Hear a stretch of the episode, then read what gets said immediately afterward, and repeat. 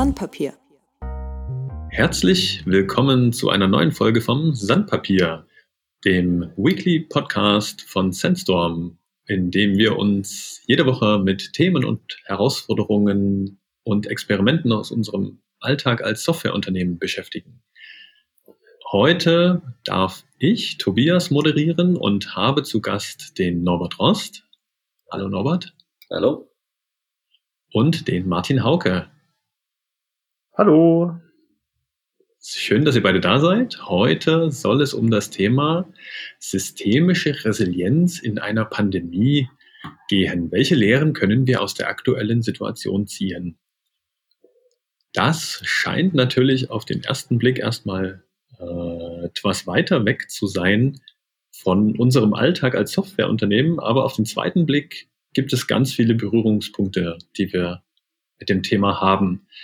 Jetzt habe ich ganz viele tolle Begriffe äh, verwendet. Wir steigen mal ein.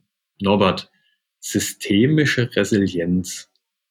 Was ist denn das und warum denkst du über sowas nach? Ähm, Resilienz bedeutet für mich Widerstandsfähigkeit und ist das Gegenteil von Verletzlichkeit.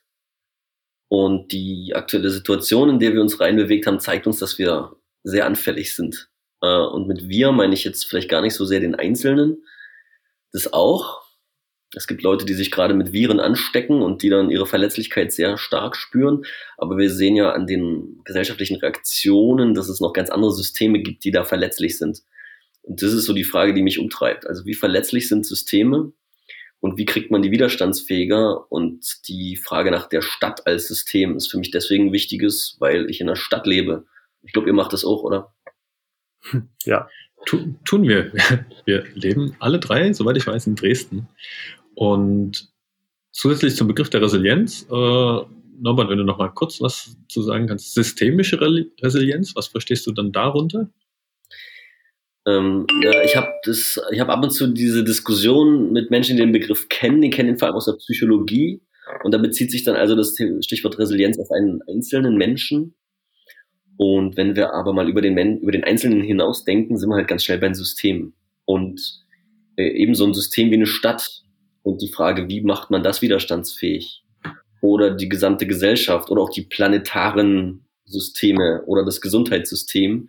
Also überall da, wo es um überindividuelle Strukturen geht, sag ich mal so. Und, und da hilft dieser Systemblickwinkel natürlich ganz stark. Also ich persönlich komme auch so ein bisschen aus der Systemtheorie. Äh, da hat man interessante Facetten und Blickwinkel, die man so mit einbringen kann, um über solche Sachen nachzudenken. Okay, vielen Dank. Ähm, wir haben über Resilienz gesprochen, wir haben über systemische Resilienz gesprochen.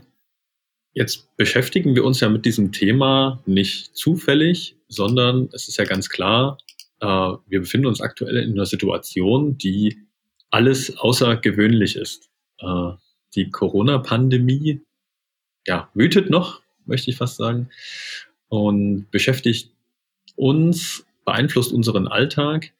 Ähm, Martin, wie stellt sich denn für dich die aktuelle Situation dar, dass wenn wir den Podcast in vielen, vielen Jahren nochmal hören, wir das noch einordnen können, worüber wir heute sprechen? ähm, also für mich persönlich ist es so, ich bin ja schon immer passionierter Stubenhocker, deswegen ähm, ich merke es hauptsächlich im Umgang mit anderen Leuten, ähm, wenn man dann mal einkaufen geht. Ähm, also man, man merkt schon, dass, dass Leute langsam registrieren, dass es jetzt doch was Ernstes ist. Die Leute halten auf einmal Abstand, tragen Atemschutzmasken. Ähm, wir sind gerade an einem Punkt, wo langsam wieder darüber nachgedacht wird, die Maßnahmen mal wieder zu lockern. Also Ausgangssperre haben wir ja nicht direkt, aber doch die Anweisung, uns möglichst nicht mit anderen Leuten zu treffen. Kontaktverbot haben wir es genannt, ne? Kontaktverbot, genau. Ähm, Genau, das haben wir momentan. Das heißt, ähm, ja, also ich, ich mag es jetzt nicht daran, dass ich mich weniger mit Freunden treffe. Ähm, also beziehungsweise gar nicht mit Freunden treffe. Ähm, und Homeoffice halt, ja, das ist was, was wir uns leisten können, weil wir halt in unserem Arbeitsumfeld da keine größeren Probleme mit haben, also zumindest was die Arbeit angeht. Äh, der eine oder andere hat damit schon ein bisschen Probleme, weil ihm die soziale Interaktion fehlt natürlich. Ähm, und wir machen das Ganze jetzt seit Homeoffice, vier Wochen, fünf Wochen? Seit 15. März oder sowas. Was haben wir heute? Den 17. April, also seit einem Monat. Ja. Ja, irgendwie sowas. Norbert, wie geht dir das? Wie, sieht, wie stellt sich die aktuelle Situation für dich dar? Ja, und persönlich kann ich mich jetzt auch nicht beschweren. Ich bin es gewohnt, von zu Hause zu arbeiten, so Homeoffice-Kram. Schwieriger sind dann solche Geschichten wie Patchwork. Wie mache ich das mit meinen Kindern? Wann kommen die wohin? Wann sind die bei wem? Die sind ja auch potenzielle Virenüberträger sozusagen. Und das sind Kinder immer, habe ich mir sagen lassen, aus persönlicher Erfahrung. Nochmal? sind Kinder immer, habe ich äh, aus persönlicher Erfahrung äh, aus der Kita schon ja, so einiges Ja, genau, bekommen. genau, ne, da kann man das super sehen, genau. ähm, was mir ein bisschen Sorge macht, ist, dass manche Menschen derzeit ganz schön unter psychischem Druck stehen, glaube ich, und die Situation äh, ihnen zu schaffen macht. Und das führt zu etwas seltsamen Reaktionen teilweise. Also nach so langer Zeit, fünf Wochen haben wir gerade gesagt, merkt man das bei einzelnen Leuten. Ja, und jetzt hier beim Bäcker mich in die Schlange zu stellen und anderthalb Meter Abstand zum Vorgehen zu lassen, das ist ja jetzt das Einfachste. Das schreckt mich jetzt nicht. Ist aber für andere Menschen durchaus ein Thema. Äh, kann ich, kann ich auch so nachvollziehen, aus meiner persönlichen Erfahrung.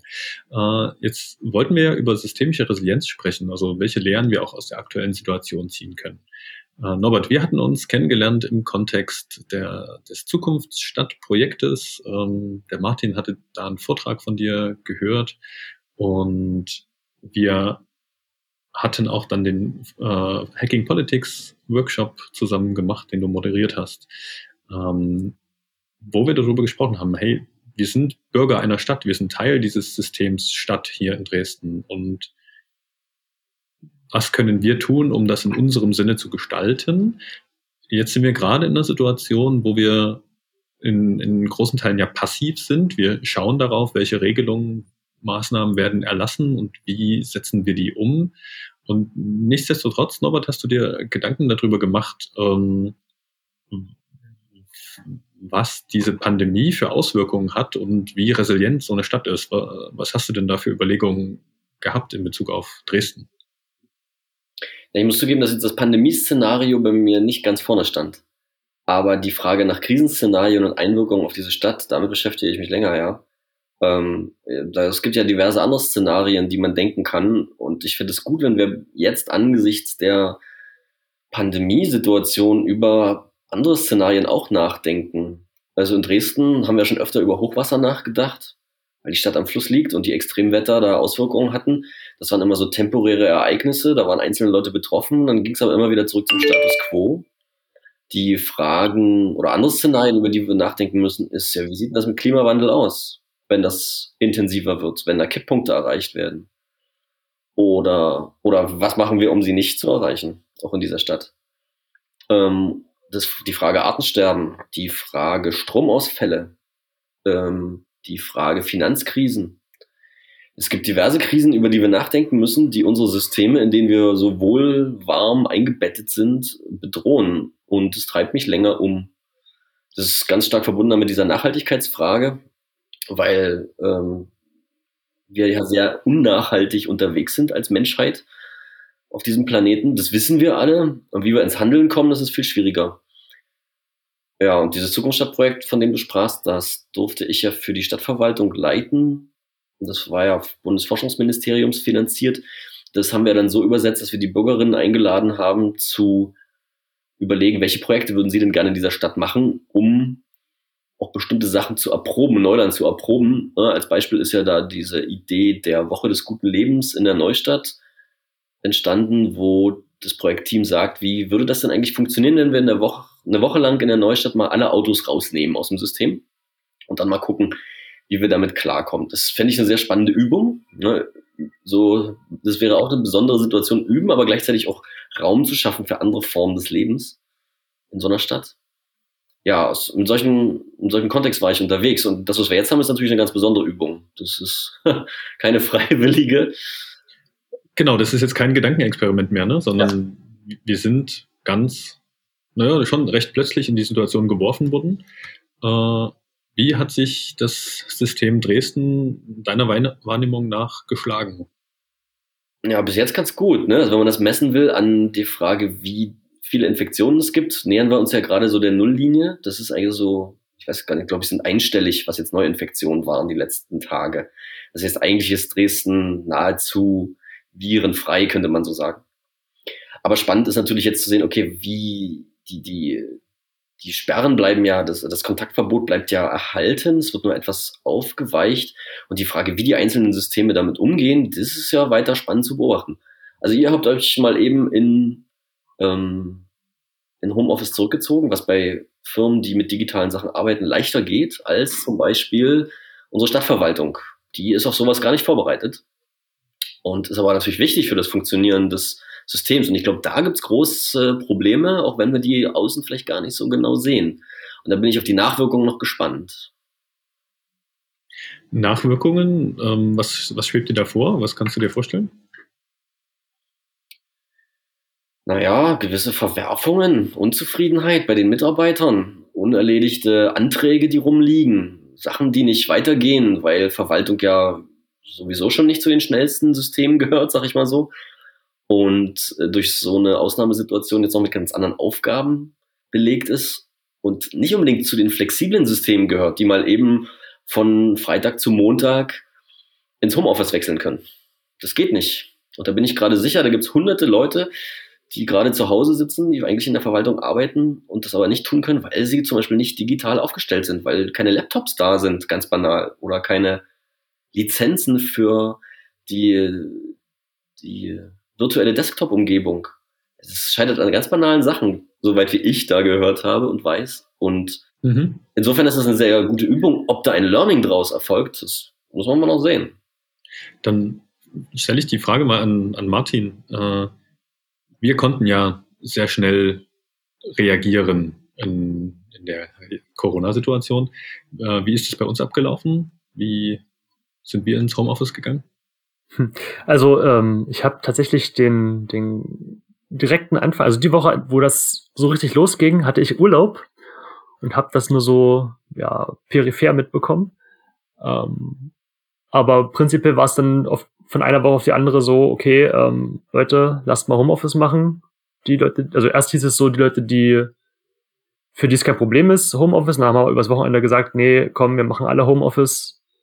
Ähm, die Infrastruktur dafür hatten wir ja prinzipiell schon. Also ne, wir haben Slack zum, zum Rumtexten und wir haben Discord zum Quatschen und wir haben noch ein paar andere Tools, um Videos zu teilen oder halt Bildschirm zu teilen.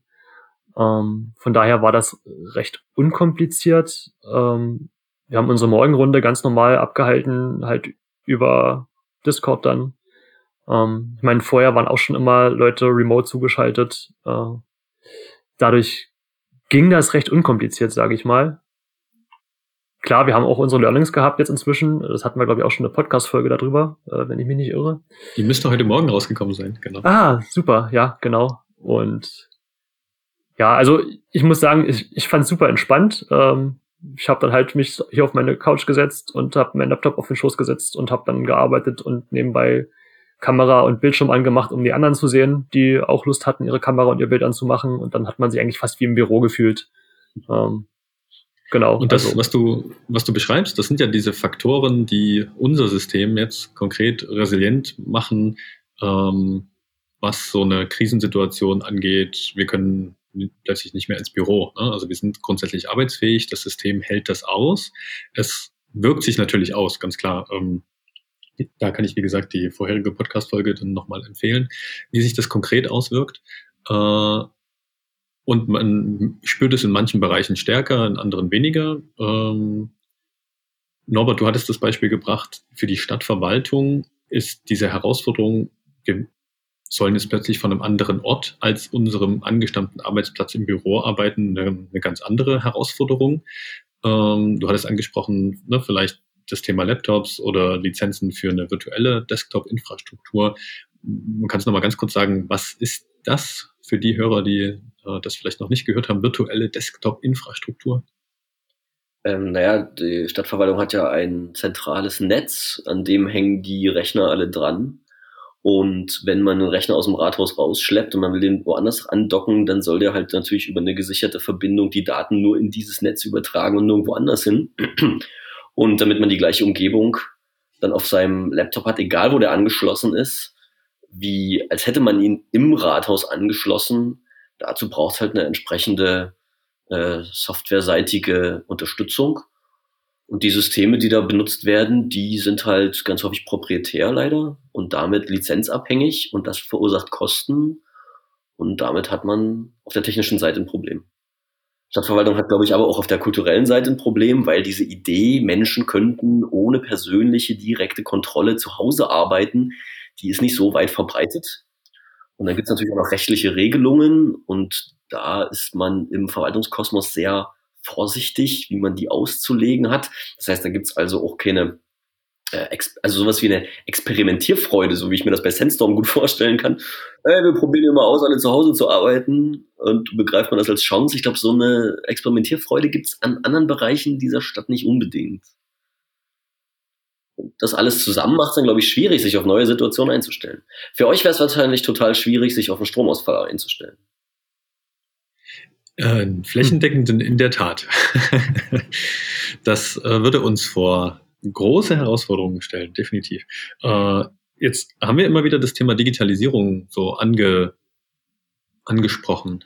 Und für mich äh, entsteht der Eindruck, in der aktuellen Corona-Pandemie ist das Thema Digitalisierung ganz vorne mit dabei als eins, worüber gesprochen wird, wo wir feststellen, wo Defizite herrschen, ähm, wo wir merken, bestimmte Systeme sind weiter in der Digitalisierung und ähm, beispielsweise im unternehmerischen Kontext oder im Organisationskontext äh, ne, ein Unternehmen wie wir, die Softwareentwicklung machen, ähm, sind digital, arbeiten digital, was sich auch daraus aus, darin ausdrückt, dass wir von äh, jedem Ort äh, arbeiten können. Andere Systeme sind da noch nicht so weit, Stadtverwaltung. Ähm, welche Chancen, Norbert, siehst du grundsätzlich in dem Ansatzpunkt, lass uns weitergehen mit der Digitalisierung, um Systeme zum Beispiel in so einer Pandemiesituation resilienter zu machen? Ja, ich sehe auch Risiken, das ist schon mal vorab. Äh, aber Chance ist natürlich, dass man über das Digitale eben eine gewisse Flexibilität reinbekommt, eben weil ich sagen kann, ich arbeite heute hier und morgen da, das geht. Ähm, ich finde es natürlich auch ganz spannend, dass die Kommunikations, also ortsunabhängig dann auch wird. Ne? Also ich könnte ja prinzipiell heute mit Leuten zusammenarbeiten, die in New York unterwegs sind. Das geht. Wenn es ums Ökologische geht, finde ich es gerade sehr spannend, dass wir derzeit Treffen haben, für die wir normalerweise uns bewegt hätten. Das machen wir gerade nicht. Das ist jetzt natürlich in so einer Stadt ist das doof, äh, weil ich die zehn Minuten, um irgendwo ins Zentrum zu fahren, mich mit jemandem zu treffen, das würde ich, glaube ich, derzeit ganz gerne machen. Aber wir denken zum Beispiel gerade über eine digitale Konferenz nach und da wird es natürlich sehr spannend, weil wenn ich die Referenten gar nicht mehr nach Dresden einfliege, ähm, sondern die bleiben alle schön zu Hause, ist es nicht nur ähm, nicht nur sozusagen weniger Mobilität, sondern auch zeiteffizienter. Ich muss für einen Konferenzbeitrag von zwei Stunden nicht mehr jemanden zwei Tage durch die Welt karren, sondern kann den zuschalten. Das, da liegt eine Menge Spielraum. Aber risikoseitig ist das natürlich auch so ein Ding. Ne? Also auch digitale Systeme sind anfällig und dann sind natürlich die Systeme anfällig, die diese digitalen Systeme benutzen. Das heißt, wir fangen uns auch potenzielle Risiken wieder ein. Das ist ein Abgleich, den man noch den wir nochmal austarieren müssten. Also spannend fände ich jetzt zum Beispiel dann so eine mentale Übung mal zu machen und sich vorzustellen, okay, Internet geht gerade nicht. Wie sähe das denn dann aus? Was muss, wie muss ich dann mein Arbeiten aufstellen? So wie eben jetzt gerade Kontakte nicht gehen. Und die Kombination von zwei so Krisen, äh, die Kombination von, Kri ja, genau, Kombination von Krisen sind besonders problematisch. Aber auch alleine, also Einzelaspekte nochmal durchzudenken und zu sagen, morgen geht irgendwas nicht und es soll trotzdem irgendwas gehen. das ist ein spannender Gedanke, Gedankenspiel und der wird jetzt überhaupt erstmal möglich, sag ich mal so. Also viele Leute haben sich ja die letzten Jahre geweigert, über bestimmte Szenarien überhaupt nachzudenken, weil sie sie überhaupt nicht für möglich hielten. Und insofern sehe ich gerade eine große Chance, über manche Szenarien nachzudenken. Genau, genau an der Stelle nochmal eingehakt. Ähm, der Martin hatte vor uns in der Vorbesprechung so einen schönen Begriff aus deinem Vortrag benutzt. Ähm, Martin, weißt du, was ich meine? Ähm, Transformation. Ich bin mir gerade nicht sicher, nein. Also ja, genau, dieses Transformation, Transformation ja. by Disaster, ja, genau. Das weiß ich wieder. Ja. Genau. Das, das klingt für mich, das, was Norbert gerade beschrieben hat, klingt für mich genau danach. Ähm, kannst du das Konzept nochmal kurz erläutern? Du hast ja beim Norbert so aufmerksam den Vortrag belauscht. Achso, ähm, ich kann es ja mal in Kontext setzen. Äh, also in dem, du kannst mich gerne korrigieren hinterher, Norbert. Ähm, ich, da kann man gleich mal gucken, ob ich aufmerksam zugehört habe, genau. Ähm, und zwar geht es in dem Vortrag darum, dass es halt einmal die Transformation by Design gibt. Also man überlegt sich vorher, wie kann ich das angehen, damit ich da möglichst irgendeine Art Transformation hinbekomme, also die Stadt zukunftsfähig mache. Und dann gibt's dagegen die Transformation by Disaster. Das heißt, wenn ich das vorher nicht geplant habe oder nicht umgesetzt habe und dann auf einmal kommt irgendein Desaster, zum Beispiel eine Pandemie, und auf einmal müssen alle ins Homeoffice. Ähm, also sozusagen, es werden jetzt Leute gezwungen, diese Transformation auf einmal hinzukriegen. In dem Fall jetzt zum Beispiel die Digitalisierung von Schulen oder halt das Homeoffice oder keine Ahnung, Konferenzen digital organisieren, solche Sachen. Ja, wenn es ums Digital ja, wir haben jetzt. Ja, Entschuldige. Ja, also red ruhig, red, red ruhig weiter. Äh, vielleicht für die Zuhörenden, ne? wir sehen uns gerade nicht. Wir sind alle im Homeoffice und machen das hier remote. ja. Wie wir ja gerade auch sollen. Ne? Also deswegen ist die Koordination, wer wann spricht, natürlich etwas schwieriger. ja. Genau. Worauf ich hinaus wollte, dieses Thema ne, Transformation by Disaster. Wir haben jetzt so eine Disaster, also so eine Krisensituation. Äh, viele waren gezwungen, sich plötzlich anzupassen. Ne? Wir, haben wir merken also, wo unsere Systeme nicht resilient sind, beispielsweise in der Digitalisierung, haben wir gerade schon gesagt. Ähm, die Organisationen, äh, die sich damit schwer getan haben in der Vergangenheit, denen fällt es jetzt äh, ganz stark auf die Füße. Ähm, meine Hoffnung wäre, und das ist natürlich eine Hoffnung, äh, dass wir aus so einer Situation lernen und sagen, hey, es kann also vorkommen, ne, diese, diese Wahrscheinlichkeit, dass so eine Krisensituation eintritt, ähm, die ist nicht null. Und es lohnt sich, eine Versicherung dafür abzuschließen, im Sinne von, ich denke darüber nach, was, wie ich mit so einer Situation umgehen würde. Das ist für mich auch das, Norbert, was du gerade gesagt hattest, dieses, ich denke, ich plane auch mal für so ein Szenario. Das heißt nicht, dass ich natürlich für jedes Szenario dann gewappnet bin. Das ist wahrscheinlich wirtschaftlich äh, nie darstellbar. Äh, aber ich, ja, ich habe zumindest mal drüber nachgedacht, was ich in so einer Situation tue, dass es mich nicht völlig kalt erwischt. Ja. Ja, man muss dazu auch sehen, Resilienz ist nicht allgemein möglich. Man kann immer nur resilient gegenüber gewissen Risiken sein oder mehr oder weniger resilient gegenüber einzelnen Risiken. Man kann nicht grundsätzlich unverwundbar sein. Das gibt es in diesem Universum nicht. Hm. Aber äh, im Risikomanagement gibt es ja diese Formel, ähm, Katastrophenpotenzial ist gleich äh, Eintrittswahrscheinlichkeit eines Ereignisses mal ähm, Folgekosten sozusagen. Und mhm. äh, anhand dessen kann, weil du hast gerade so schön gesagt, die, die Eintrittswahrscheinlichkeit eines Ereignisses ist nicht null. Du hast nicht gesagt, es ist wahrscheinlich oder so, aber selbst kleinste Wahrscheinlichkeiten können natürlich, wenn sie ein Unternehmen komplett lahmlegen, zu so großen Kosten führen, dass es besser gewesen wäre, man hätte vorher ein bisschen was investiert. Und ich glaube, das ist eine Haltung, die wir uns öfter angewöhnen sollten, um bestimmte Sachen mal durchzudeklinieren. Wir haben vor zwei Tagen auch festgestellt, dass es, wenn man das mal als Übung betrachtet, also man übt mal ein bestimmtes Szenario, dass es auch für Teambuilding ziemlich cool sein kann. Also zu sagen, wir üben mal, Strom fällt aus und äh, versuchen dann mal kollektiv dafür Lösungen zu entwickeln, meinetwegen nur im Unternehmen, dass das äh, auch als Teambuilding-Maßnahme durchgeht, dass man also sozusagen nicht alles nur auf Kostenseite hat, sondern auch noch Gewinne aus sowas ziehen kann. Aber es setzt mhm. natürlich voraus, dass man bereit ist, über sowas nachzudenken. Habt ihr das konkrete Szenario mal durchgespielt? Nee, das war jetzt erstmal nur eine Überlegung, weil da, da sind wir natürlich bei der Transformation bei Design jetzt an der Stelle. Wir denken gerade relativ viel äh, darüber nach, wie wir unsere kleinen Systeme neu designen, sodass sie mit der aktuellen Katastrophensituation sozusagen klarkommen. Und das war jetzt mal so eine Überlegung, die da aufkam, die wir jetzt noch nicht durchgespielt haben. Nein. Mhm. Ja, ich glaube, da gibt es so gerade auch aus der gesamtgesellschaftlichen Sicht ne, Szenarien, die also von denen ich nicht weiß, wie man damit umgehen würde. Ne? Thema Stromausfall, Thema Internetausfall. Ähm, mal ganz davon abgesehen von noch grundlegeren, grundlegenderen Sachen der Versorgung. Ähm, und da sind wir vielleicht bei dem Stichwort, ähm, das haben wir in der aktuellen Situation ja auch schon gemerkt. Es gibt gewisse Güter, die in Krisensituationen äh, besonders stark nachgefragt sind, nenne ich es mal. Äh, und das fängt bei Dingen an, die wir im Supermarkt kaufen, äh, ob das jetzt das Klopapier oder äh, Nudelpasta-Produkte sind, äh, die plötzlich ausverkauft waren und wahrscheinlich, äh, ich weiß es nicht, wie es aktuell ist. Ähm, scheint sich punktuell zu bessern.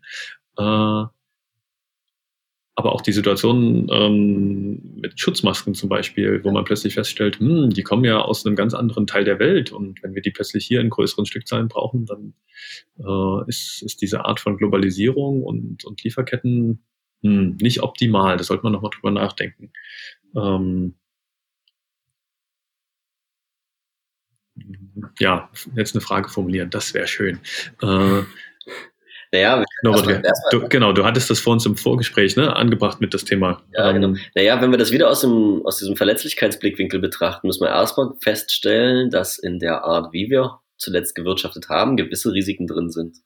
Ne, wenn wir uns darauf äh, einstellen, dass unsere Supermärkte immer mit Waren gefüllt werden, die von der anderen Seite des Planeten kommen, äh, je länger die Ketten sind, umso größer ist natürlich die Wahrscheinlichkeit, dass da mal irgendjemand irgendwie reingrätscht. Und ähm, solange wie das nur punktuell passiert, ist das nicht das Problem.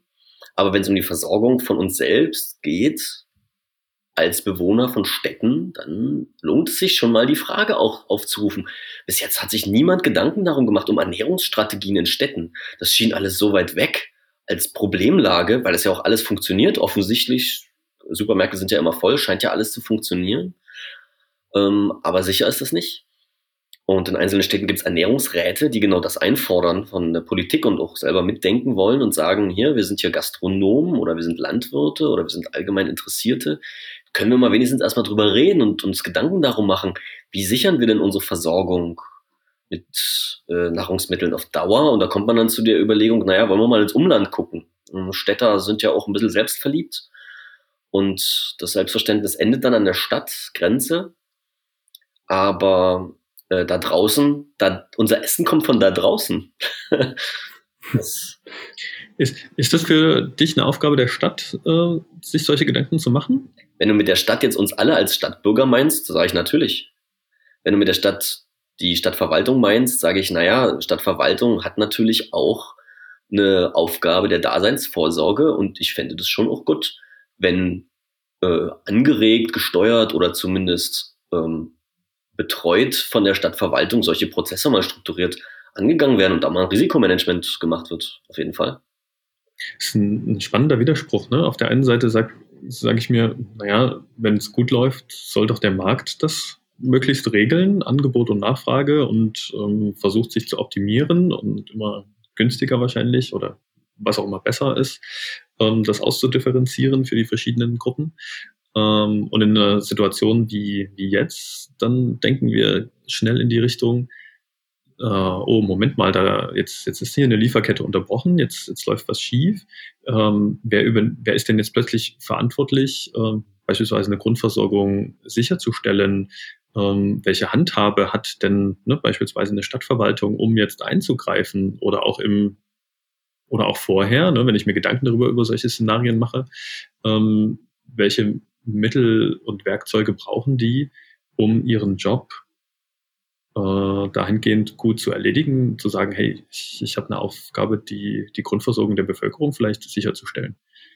Äh, das ist, glaube ich, eine ganz schwierige Diskussion, oder? Ja, ich weiß nicht, die, äh, die Aufgabe der Kommunen in unserem föderalen System ist ja das, die Daseinsvorsorge. Das ist die zentrale Aufgabe der Kommunen. Jetzt kann man nur noch darüber diskutieren, was gehört denn da dazu das, was in der Pandemie sichtbar wird, ist, dass die, dass die Versorgung äh, nicht in jedem Fall selbstverständlich ist, sage ich mal so. Und das ist natürlich eine Aufgabe der Daseinsvorsorge.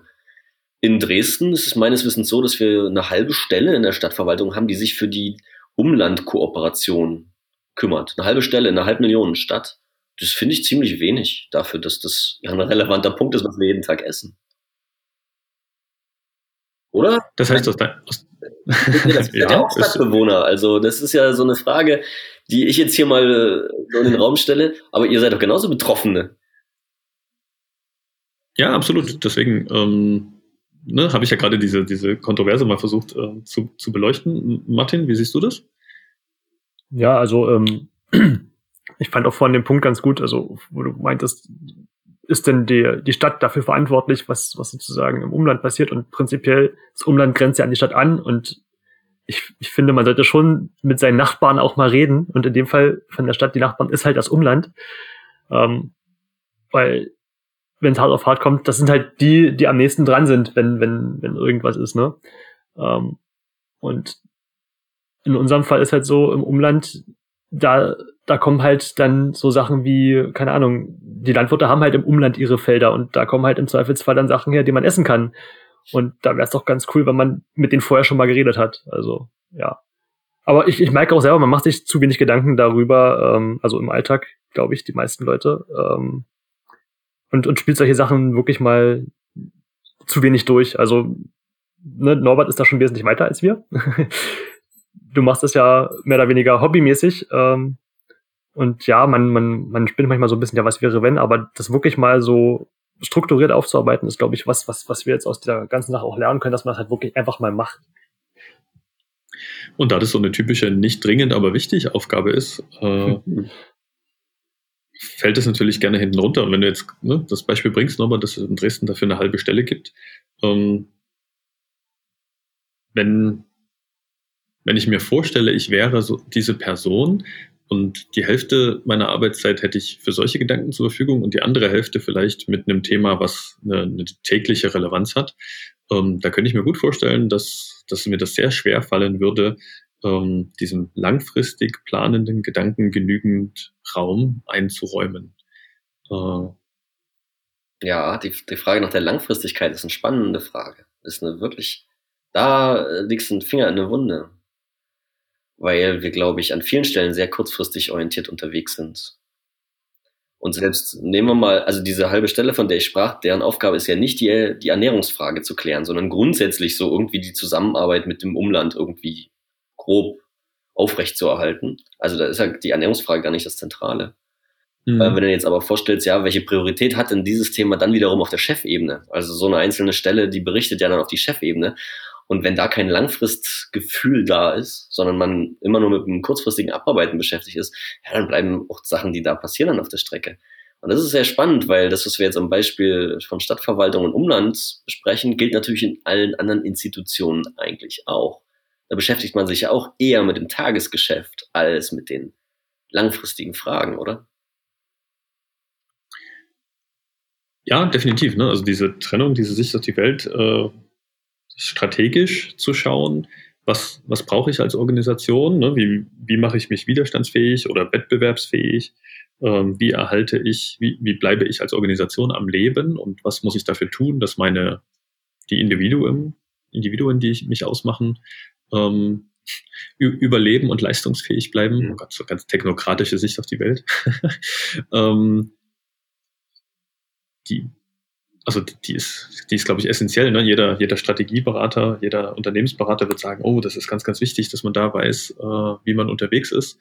Und dennoch, glaube ich, kennt jeder die, diese Situation, dass das, dass das Tagesgeschäft einfach ganz laut schreit immer und ne, in dem Bereich wichtig und dringend äh, um ganz viel Aufmerksamkeit äh, verlangt.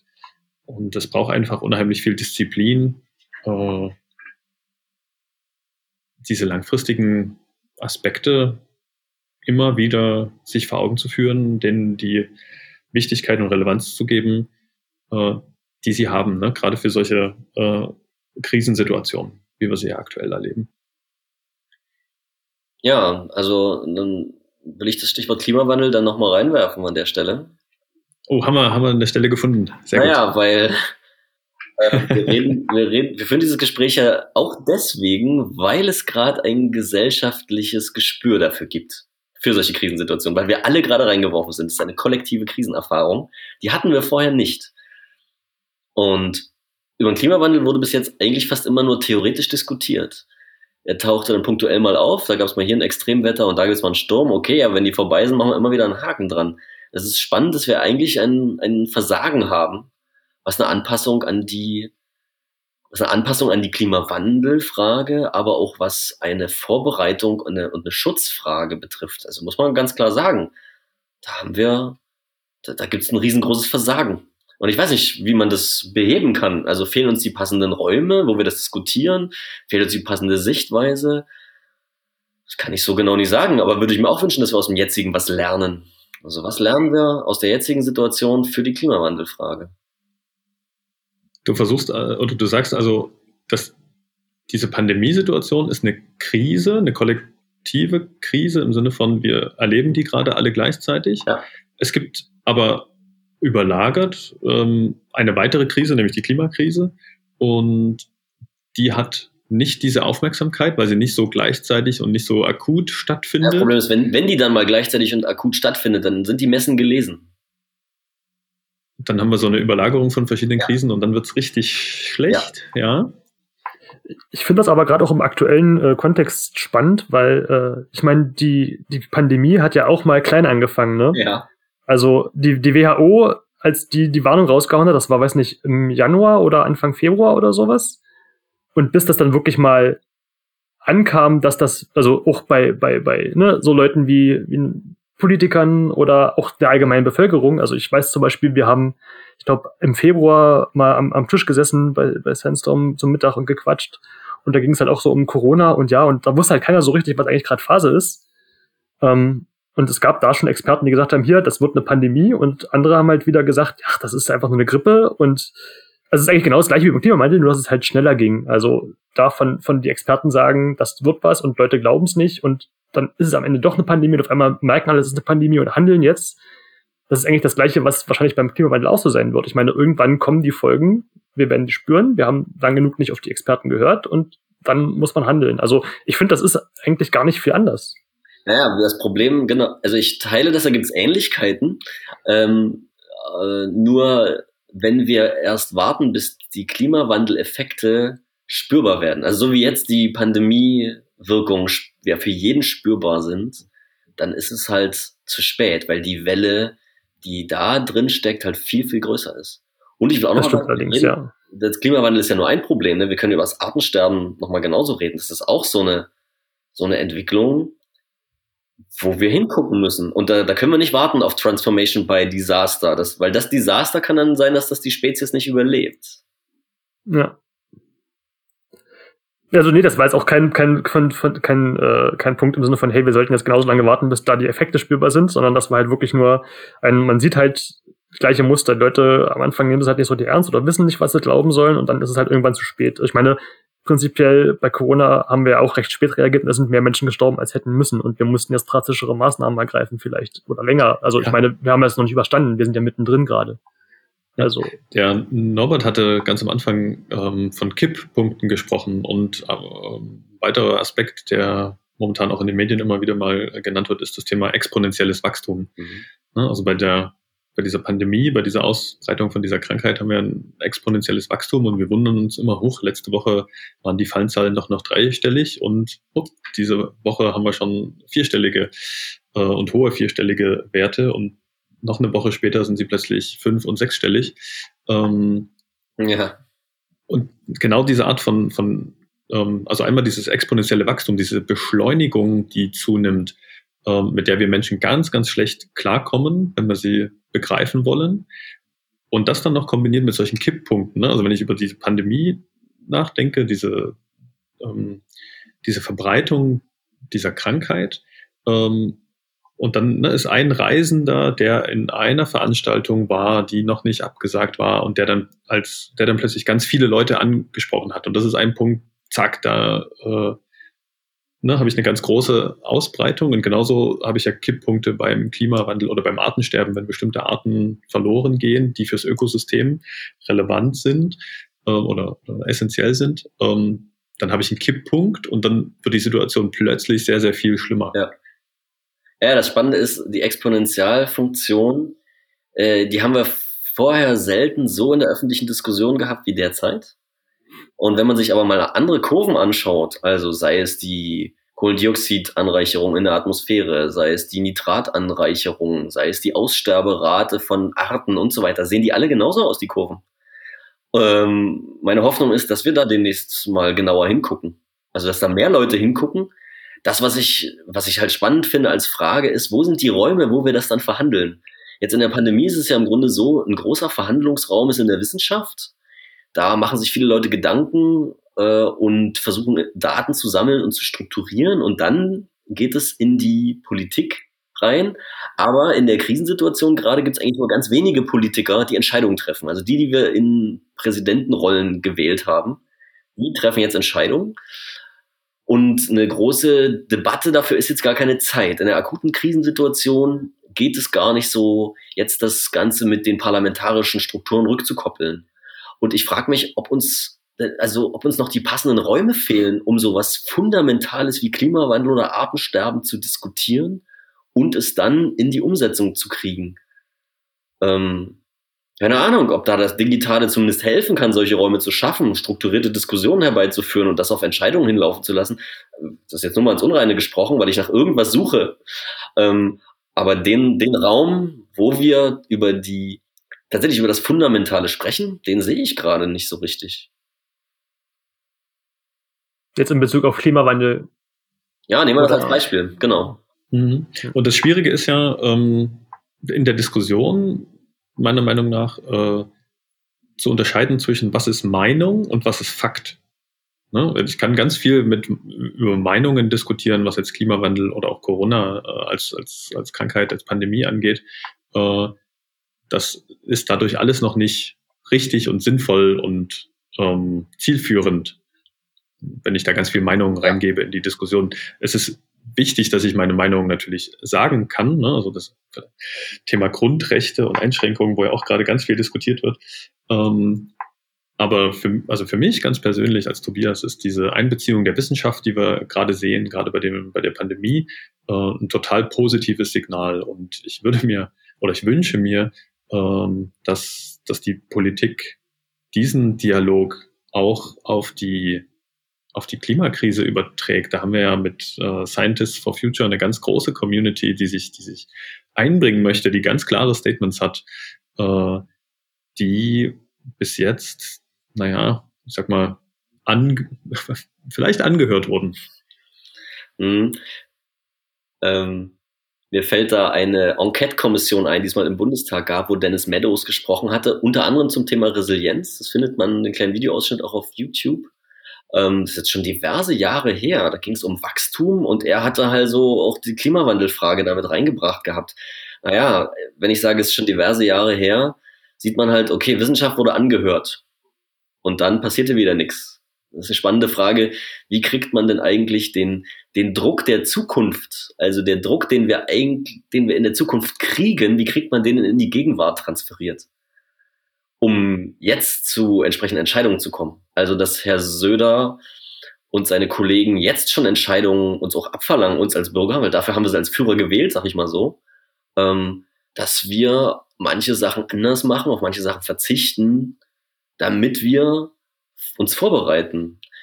Es also, ja, wer baut uns die Zeitmaschine? Ja, da steckt, steckt ja auch dieses, die Systemfrage drin. Ne? Wenn dieser Widerspruch langfristig ja. äh, denken, ne, also sich auf, auf Krisensituationen mal vorbereiten, ähm, versus die äh, Kurzfristigkeit, die in einer in unserer repräsentativen Demokratie steckt, im Sinne von, ich habe Legislaturperioden und ich muss darauf achten, dass ich wiedergewählt werde. Also es sind langfristige Themen, die vielleicht ein über eine Legislaturperiode hinausgehendes äh, Investment oder Engagement benötigen, ja, sch schwieriger als kurzfristig erfolgversprechende Themen. Und gerade auch, ne, was wir vor uns besprochen hatten, um Systeme resilient zu machen, muss ich darüber nachdenken, muss ich diese Gedankenexperimente durchführen. Und auch dafür brauche ich eine bestimmte Ruhe, ein bestimmtes Mindset und muss mich in diese Situation mal hineinversetzen und mir mal die Frage stellen äh, und dann auch in Ruhe diskutieren, was wäre, wenn. Und wenn ich Leute, die das machen, nur als Kostenposten sehe, ob das jetzt in meinem ne, öffentlichen Haushalt ist oder in meinem, in meinem Unternehmen oder in meiner Organisation, äh, dann bin ich sehr geneigt, die für kurzfristige Gewinnoptimierung oder Kostenoptimierung äh, zu opfern und die, ja, und. Hm, spannender Punkt. Ähm, wenn man langfristiges Denken von der Steuer absetzen könnte, ob das dann mehr Leute machen würden? Spannende Frage. ähm, habt ihr zu dem aktuellen Thema noch einen Input? Wollt ihr noch was loswerden? Also mein, weiß nicht, mein, mein größter Takeaway, den ich hoffe, dass die Leute haben, ist ein bisschen mehr auf die Experten zu hören. Ähm, also in der Corona-Krise hat das ja gut geklappt. Und ich meine, ich kann nur für mich sprechen, ich bin definitiv kein Experte auf dem Gebiet, aber es gibt Experten auf solchen Gebieten und ich finde, man sollte einfach mal ein bisschen hören, was die sagen. Einfach nur erstmal zuhören. Ähm, und ich glaube, das haben wir momentan ganz gut geübt, jetzt bei der Corona-Krise mit den ganzen ähm, Quarantänemaßnahmen. Und ich hoffe, dass es einfach auch bei anderen Gebieten ähnlich gemacht wird. Ich weiß nicht, wie ihr das seht. Ähm, ich fände das ganz erfrischend.